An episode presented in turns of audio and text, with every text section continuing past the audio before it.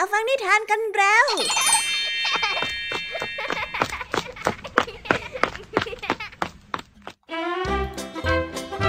สวัสดีค่ะน้องๆ ยินดีต้อนรับเข้าสู่ชั่วโมงแห่งนิทานกับรายการคิสอาสำหรับวันนี้พี่ยามีและกองทัพนิทานหันษาเตรียมพร้อมที่จะพาน้องๆ ไปตะลุยโลกแห่งจินตนาการที่เต็มไปด้วยความสนุกสนานและข้อคิดต่างๆ มากมายกันแล้วล่ะค่ะ เอาล่ะ งั้นเราไปตะลุยโลกแห่งนิทานกันเลย เริ่มต้นกันที่นิทานเรื่องแรก กับเรื่องราวการเดินทางเข้าไปในป่าในวันหิมะตก ของสาวใช้ผู้น่าสงสาร ที่ถูกแม่เลี้ยงใจร้าย สั่งให้ไปหาอะไรบางอย่างกลับมา โดยไม่สนใจเลยค่ะว่าวันนั้นจะหนาวเพียงใดหญิงสาวที่น่าสงสาร จึงต้องเดินเข้าไปในป่า แม้จะรู้ว่าตัวเองนั้นคงไม่รอดจากพายุหิมะ แต่ในการเดินทางในครั้งนี้ก็พาให้หญิงสาวได้ไปเจอและพบปะกับคน 12 คน และคนทั้งหมดนี้เองที่จะทำให้ทุกอย่างถูกเคลือบไปด้วยพรวิเศษ ไว้ไปหาคำตอบพร้อมกันได้ในนิทานที่มีชื่อเรื่องว่า พรแห่งปีกันได้เลยนะคะและนิทานในเรื่องที่สองเป็นนิทานที่มีชื่อเรื่องว่า บทเรียนจากเต่า ซึ่งเรื่องนี้เป็นเรื่องราวของเด็กชายทอมมี่ เด็กชายผู้ที่คิดว่าหัวของตัวเองนั้นช้า เรียนก็ไม่ได้เรื่อง ซึ่งในความจริงก็เป็นเช่นนั้นค่ะ แต่นั่นไม่ใช่เพราะว่าเขาหัวช้ามาตั้งแต่กำเนิด เพียงแต่เขาแค่หมดกำลังใจในการใฝ่หาความรู้ ผู้เป็นพ่อจึงได้หาอาจารย์มาสอนพิเศษให้กับทอมมี่ และนี่เองจึงเป็นจุดเริ่มต้นที่ทำให้ทอมมี่นั้นเริ่มเข้าใจอะไรบางอย่าง เอ๊ครูสอนพิเศษคนนี้นี่เก่งมากๆเลยล่ะค่ะ ถึงขนาดที่ทำให้คนที่ไม่เชื่อมั่นในตัวเอง เข้าใจอะไรหลาย ๆ อย่างขึ้นมาได้ ยังไงเอาไว้ไปติดตามรับฟังพร้อมกันได้เลยนะคะ นิทานภาษาพาสนุกในวันนี้ เจ้าสามแสบพยายามจะไปตามหาความจริง เกี่ยวกับข่าวลือที่มีจระเข้ในคลองแถวหมู่บ้าน แต่พอไปถึงจุดหนึ่ง ทั้งสามก็ต้องตัดสินใจใหม่ว่าจะเอายังไงต่อ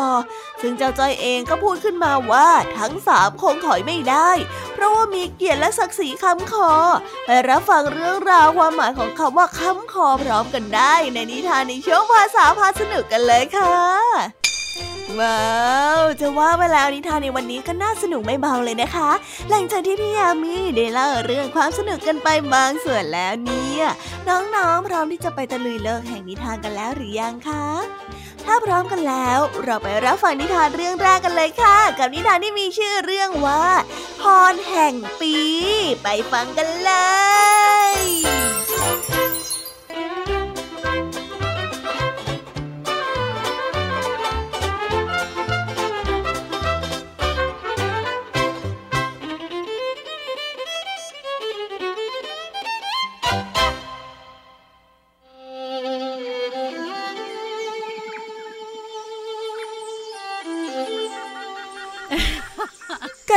นึ่งนานมาแล้ว มีพระราชินีที่เอาแต่ใจตัวเอง ได้สั่งให้ประกาศออกไปทั่วประเทศว่า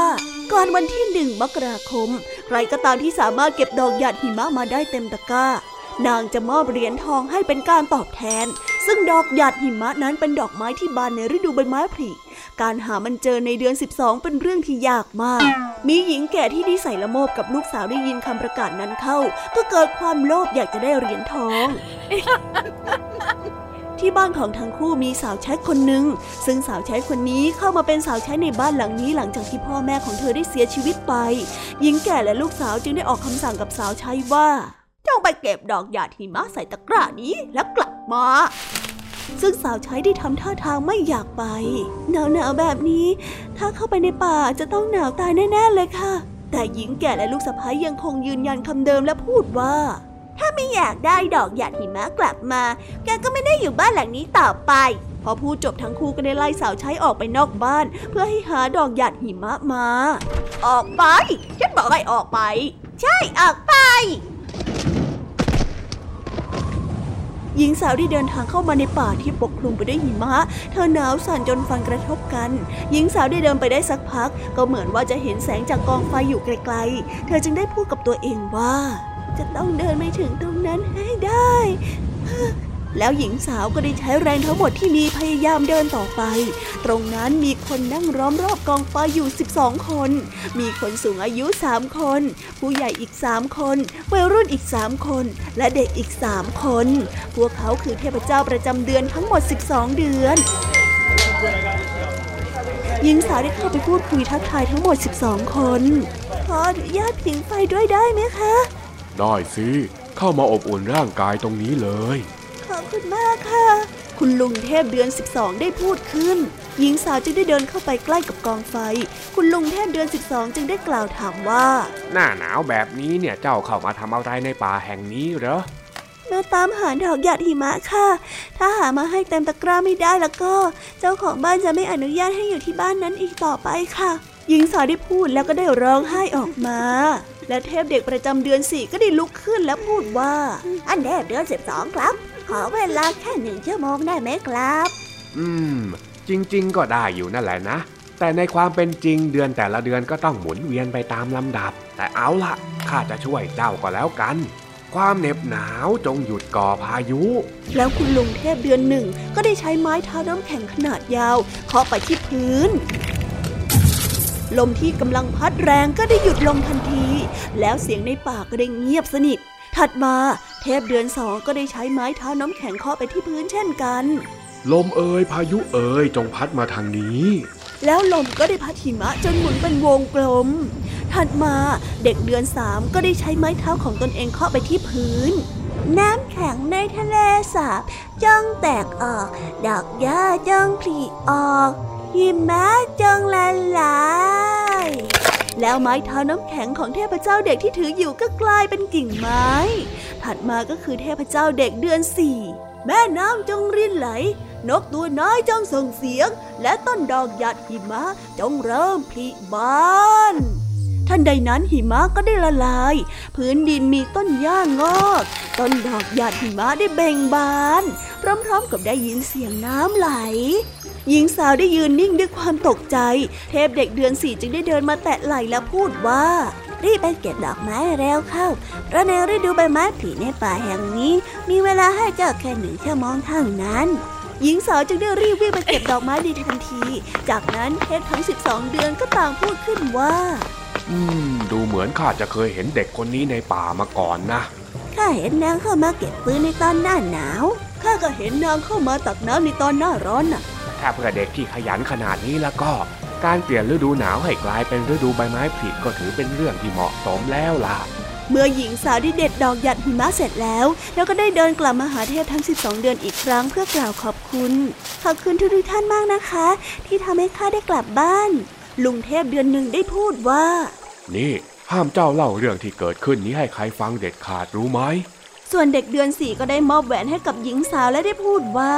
ถ้าเรื่องนี้เดือดร้อน เจ้าจงโยนแหวนนี้ลงพื้น หรือว่าโยนลงในน้ำหรือไม่กับบนหิมะ แล้วก็พูดว่าเจ้าแหวนจงกลิ้งไป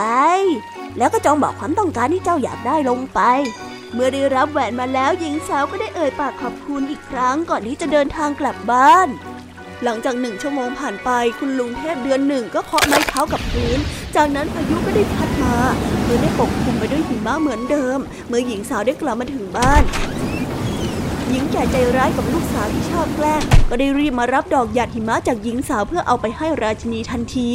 ราชินีดีใจมากที่ได้ดอกหยาดหิมะพระองค์ได้พูดกับทั้งสองคนว่า จงพาข้าไปยังสถานที่ที่มีดอกหยาดหิมะที่กำลังเบ่งบานเดี๋ยวนี้ ถ้าพาข้าไปไม่ได้ เจ้าทั้งสองคนจะต้องโดนประหารชีวิต หญิงแก่กับลูกสาวได้ยินเข้าก็รู้สึกกลัวจนตัวสั่น ทั้งคู่จึงได้รีบกลับมาที่บ้านโดยทันทีรีบบอกมาเดี๋ยวนี้นะว่าเจ้าเนี่ยไปเก็บดอกหยาดหิมะมาจากไหน ถ้าเจ้าไม่บอก พวกข้าจะต้องโดนประหารกันนะรู้ไหม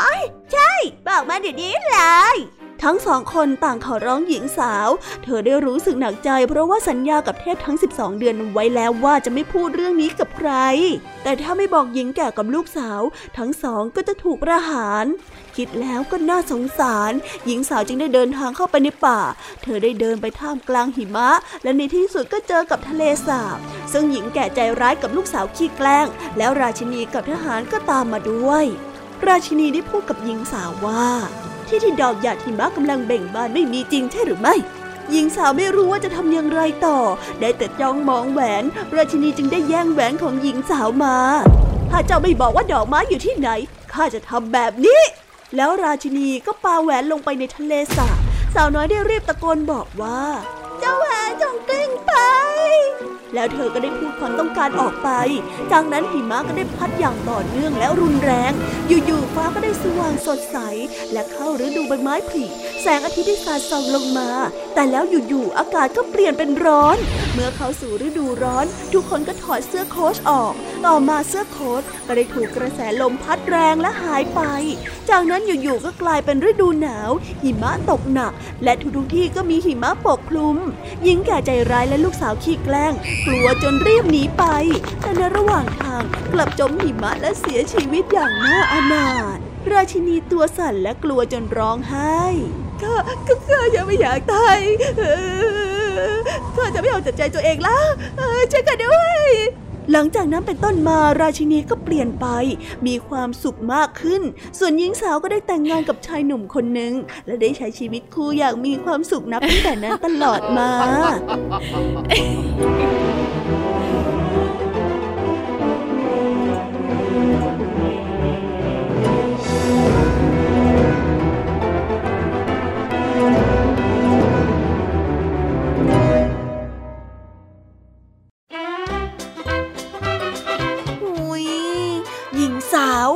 สัญญา และคนแปลกหน้าทั้ง 12 คนเนี้ยเรื่องราวชวนน่าประทับใจมากๆเลยนะคะ จะว่าไปแล้วนิทานเรื่องนี้มีผู้เล่นสำคัญอยู่ 12 คน เอ๊นั่นเป็นใครกันนะติ๊กตักติ๊กตักติ๊กตักติ๊กตักก็เทพทั้ง 12 ยังไงล่ะคะ ถ้าหากว่าเทพทั้ง 12 ไม่เห็นและก็ไม่มอบพรให้กับหญิงสาว ทุกอย่างก็คงไม่พลิกผันทำให้เรื่องเป็นแบบนี้ขึ้นมาได้ แต่ถึงอย่างนั้นนะคะ หญิงสาวของเราก็เป็นคนที่สำคัญ เพราะว่าเธอนั้นมีจิตใจที่งดงาม อีกทั้งยังเป็นคนที่รักษาคำพูดนั่นจึงทำให้ความดีงามในตัวของเธอเพื่อแผ่ไปถึงผู้อื่นด้วย และทำให้ทุกคนในเรื่องมีความสุขกันด้วยหน้านั่นเอง เอ๊ะ นอกจากนี้ยังมีใครเป็นผู้เล่นคนสำคัญอีกไหมนะถ้าใครนึกออก ช่วยบอกพี่แยมมี่ด้วยนะ แต่ในระหว่างที่น้องๆกำลังนึกเนี่ย พี่แยมี่ขออนุญาตพาไปต่อในนิทานเรื่องที่สองกันเลยนะคะ ซึ่งเป็นเรื่องราวของเด็กผู้ชาย ผู้ที่ไม่เชื่อมั่นในตัวเอง ไม่รู้ว่าจะเรียนรู้ต่อไปอีกได้หรือไม่ เขาหมดกำลังใจกับทุกสิ่ง นั่นจึงทำให้พ่อของเขาพาอาจารย์คนหนึ่งมาให้รู้จัก ไม่รู้เหมือนกันนะคะว่าอาจารย์คนนี้จะช่วยให้เด็กทอมมี่เปลี่ยนไปได้หรือไม่ ไปฟังพร้อมกันได้ในนิทานที่มีชื่อเรื่องว่าบทเรียนจากเต่าไปฟังกันเลยค่ะ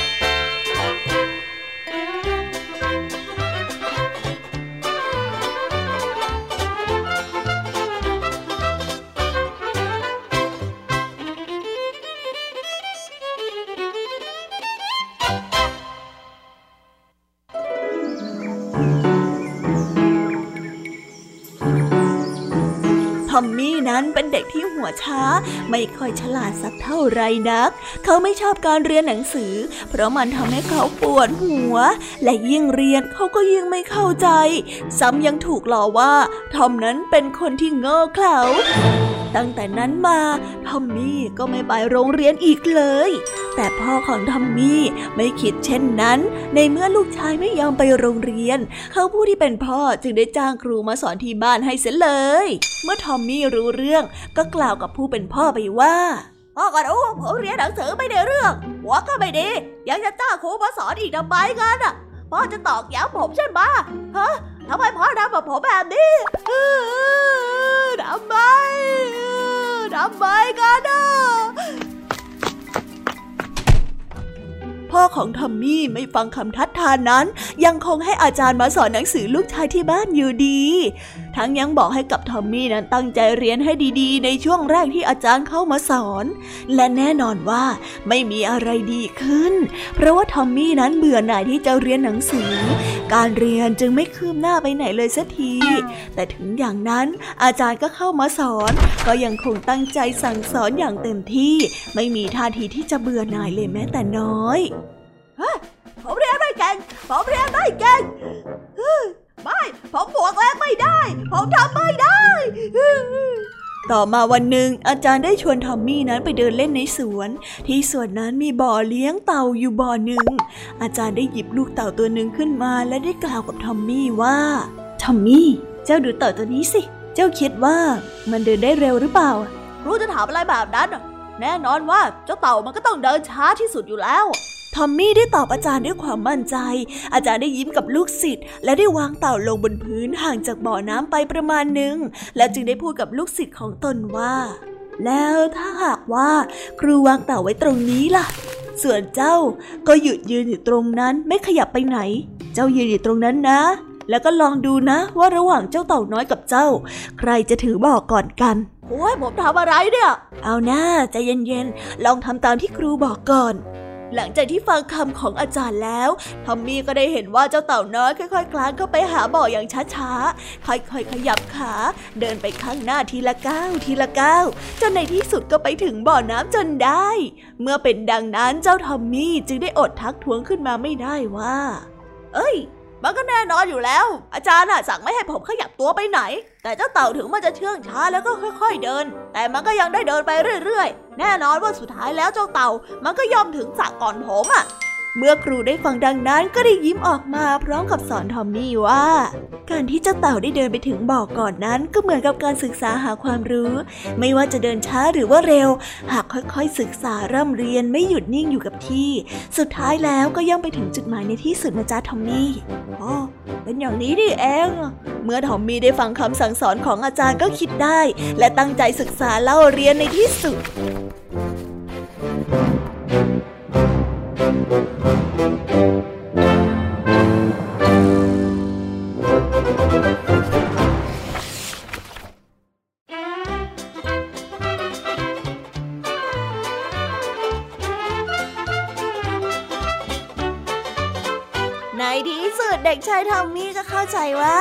ที่แท้จริงแล้วเขาไม่ได้เป็นคนที่โง่เขลาหรือว่าสมองไม่ดีอย่างที่เขาคิด เพียงแต่ว่าเขายังไม่เคยเจอวิธีการเรียนรู้ที่ทำให้เขาเข้าใจ ซึ่งการสอนของอาจารย์ที่พ่อได้แนะนำมาให้รู้จักกับทอมมี่นั้น ก็ได้ปลดล็อกทุกอย่างทำให้ทอมมี่ใจเย็น และเริ่มที่จะรักการเรียนรู้มากขึ้น นี่แหละนะ บางทีคนเราก็มีวิธีการที่เรียนรู้ต่างกัน บางคนชอบอ่าน บางคนชอบฟังเพลง บางคนชอบการดู หรือบางคนชอบการลงมือทำไม่ว่าจะเป็นวิธีไหนก็เป็นวิธีที่ดีทั้งสิ้น ค่ะ ขอเพียงแค่อย่าท้อที่จะเรียนรู้ พี่ยามีขอเป็นกำลังใจให้นะทอมมี่ นิทานในช่วงภาษาพาสนุกในวันนี้ บอกได้เลยค่ะว่าเป็นเหตุการณ์ที่ระทึกที่ทั้งสามแสบนั้นต้องตัดสินใจร่วมกัน ว่าจะเดินหน้าหาความจริง หรือว่าจะถอยหลังกลับ ในเมื่อศักดิ์ศรีของแก๊งจิ้งจอกสายฟ้าค้ำคออยู่ ซึ่งนี่ก็เป็นสาเหตุที่ทำให้ทั้งสามนั้นต้องตัดสินใจอย่างยากลำบาก เรื่องราวในวันนี้จะเป็นแบบไหน แล้วคำว่าค้ำคอ จะมีความหมายว่าอย่างไร ไปรับฟังพร้อมกันได้ในช่วงภาษาพาสนุกกันเลย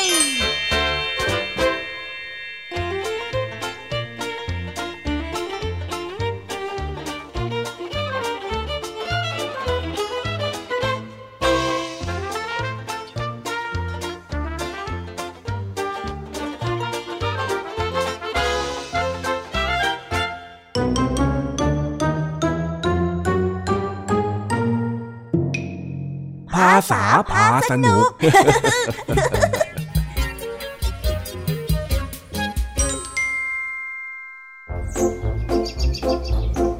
หลังจากที่ตกลงกันเรียบร้อยแล้ว เจ้าสามแสบก็ออกปั่นจักรยานเพื่อพิสูจน์ความจริง ว่าข่าวลือที่มีจระเข้หลุดเข้ามาในคลองแถวหมู่บ้าน เป็นความจริงหรือไม่จนกระทั่งมาถึงสะพานท้ายหมู่บ้าน ทั้งสามจึงได้จอดจักรยานคุยกัน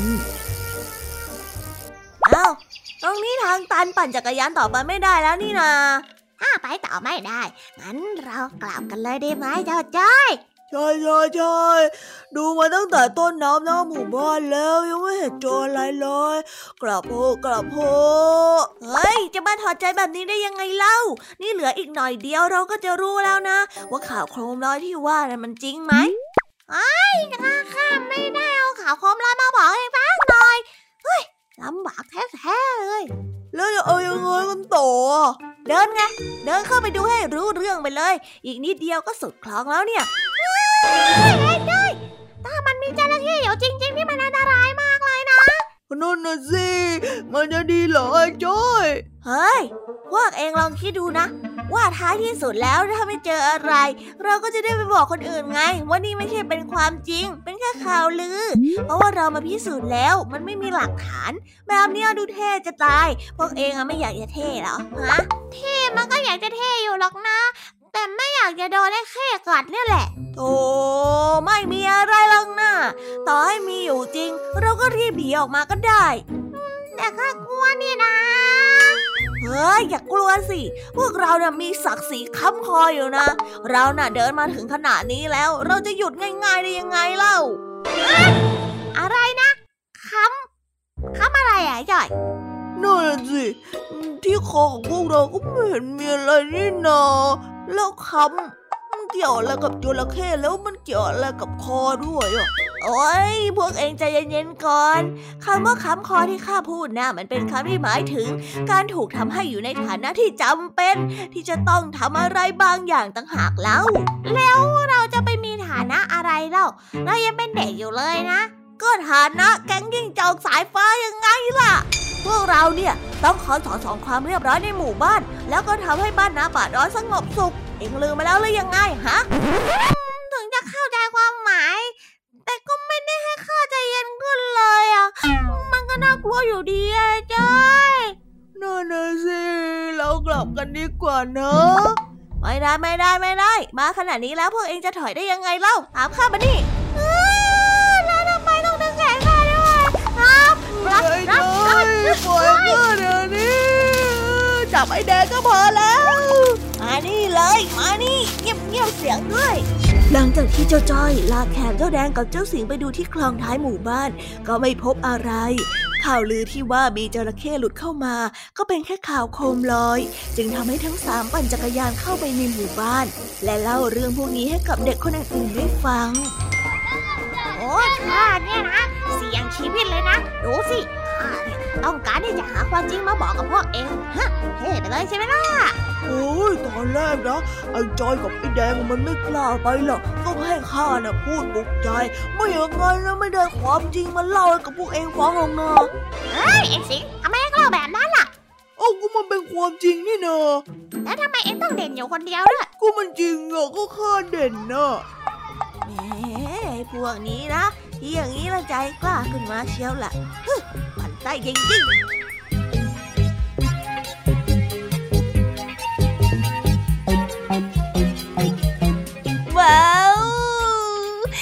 บไปแล้วนะคะ สนุกสนานกันไม่น้อยเลยทีเดียวสำหรับวันนี้เรื่องราวความสนุกก็ต้องจบลงไปแล้วละค่ะ พวกเราและรายการคิสอาวก็ต้องขอบอกมือบายบายกันไปก่อน ใครที่มารับฟังไม่ทันสามารถไปรับฟังย้อนหลังได้ที่ไทย PBS Podcast นะคะ วันนี้จากกันไปด้วยเพลงเพราะๆในช่วงสุดท้ายของรายการ แล้วไว้เจอกันใหม่ในตอนถัดไปสำหรับวันนี้ สวัสดีค่ะบายบายเป็นเด็กดีของคุณพ่อคุณแม่นะคะ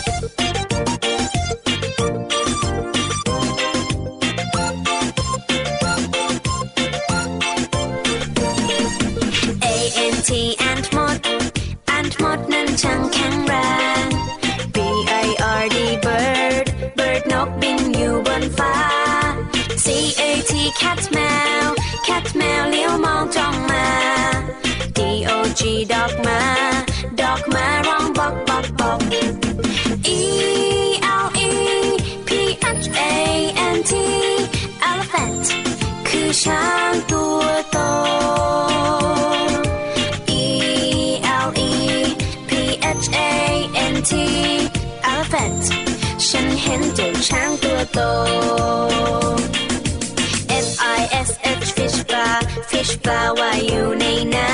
ำ G O A T กดแพะกดแพะชอตอยู่เชิงเขา H E N เห็นแม่ไก่ เห็นแม่ไก่กบไข่ในเล้า I N S E C T insect นั้นคือแมลง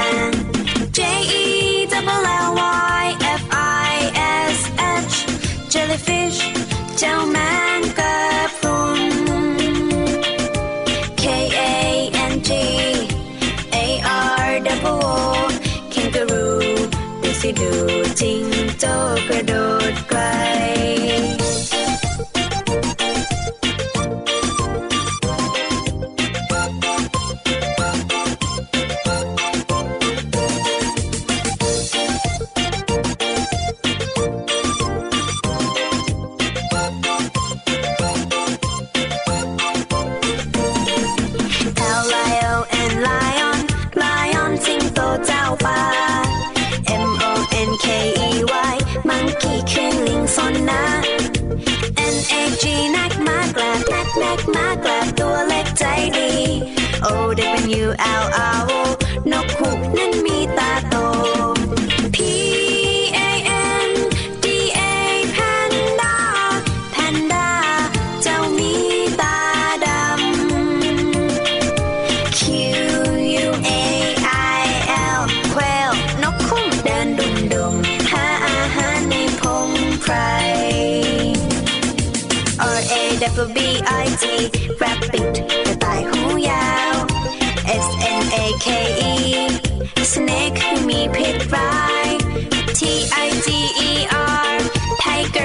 เดินอย่างไกล U N I C O R N Unicorn มาใน